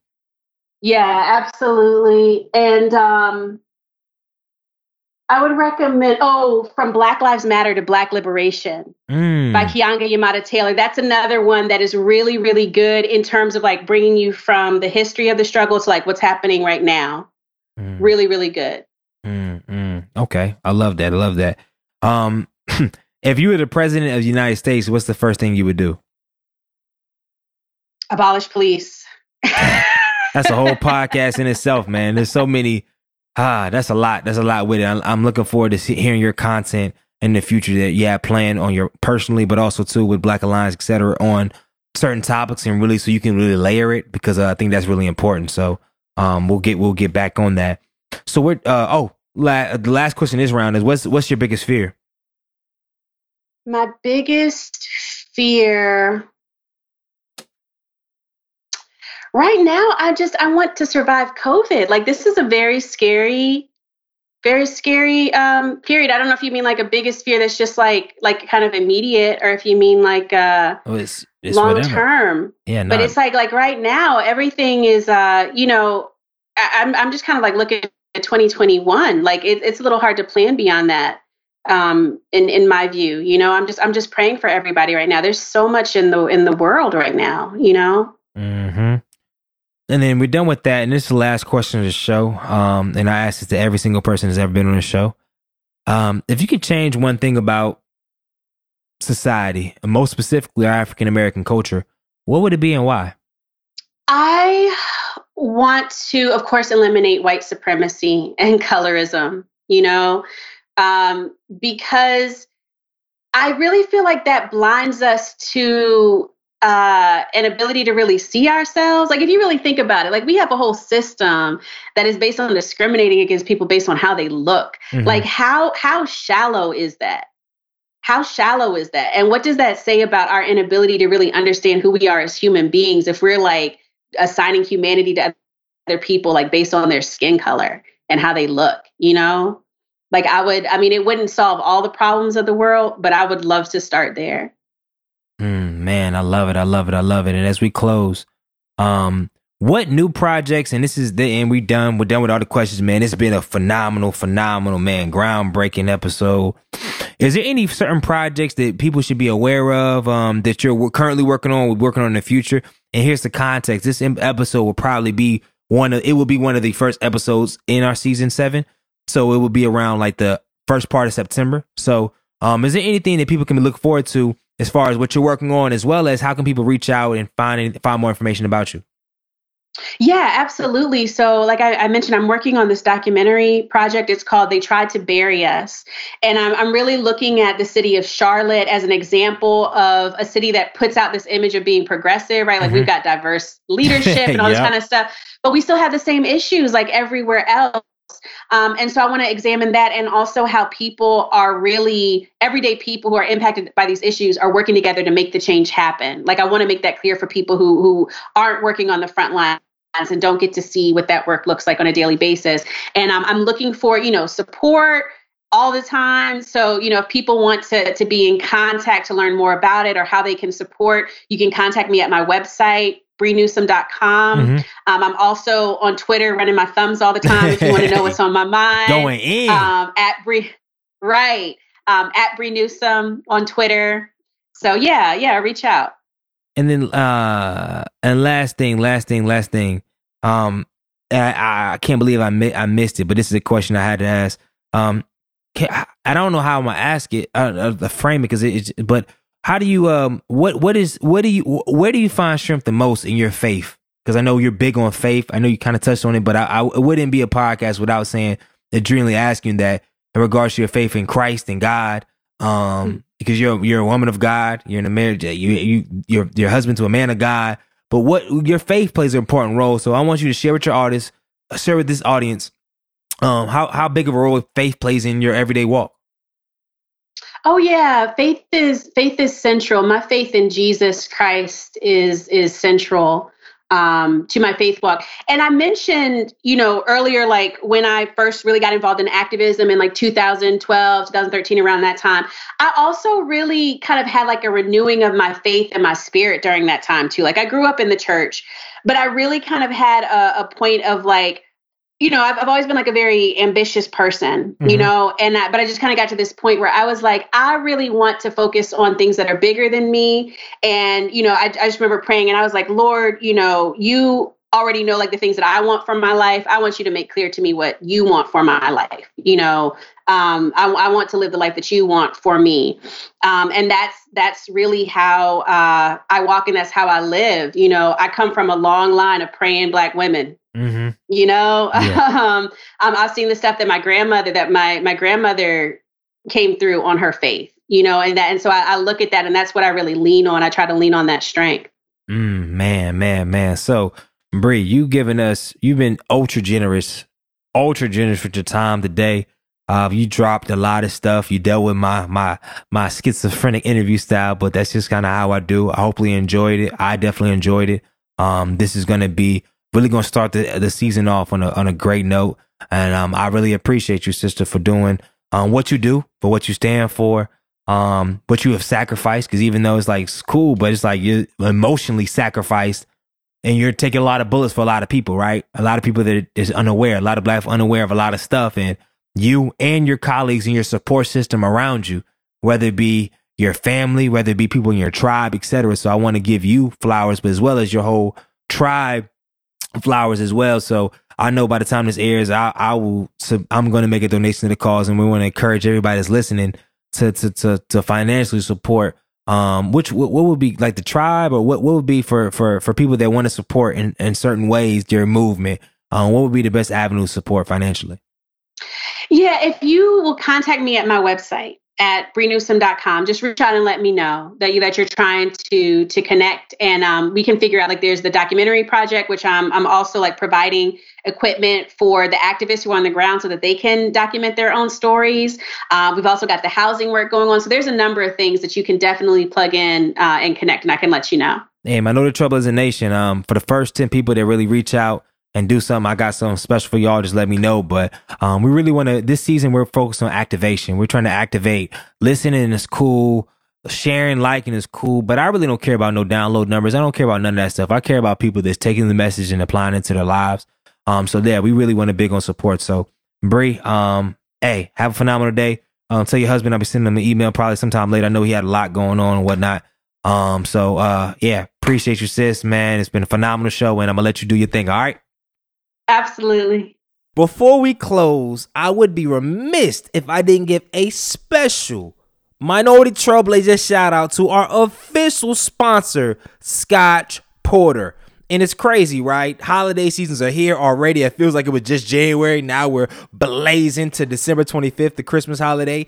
And if you are looking for a beard, hair, or face care grooming products, Scotch Porter is the real deal. I use it every day. When my hair looks all glossed up and looking all spectacular, that's Scotch Porter right there, right? And they're having a 50% off collection sale that just kicked off, and it's the perfect time to stock up on your self care essentials. Things like itchiness, dryness, shredding, which comes to your beard and hair, or blemishes, bacteria, and clogged pores that come from your face. This product is the perfect, I repeat, the perfect solution to help with all that. It's non toxic and it includes ingredients like kale, protein, white willow bark, biotins, as well as pomegranate enzymes to cleanse, condition, moisturize, and promote growth. So if you're in the market for self-care products, this is the perfect holiday gift. And for a limited time, you can take advantage of the 50% off collection sales. No promo code needed.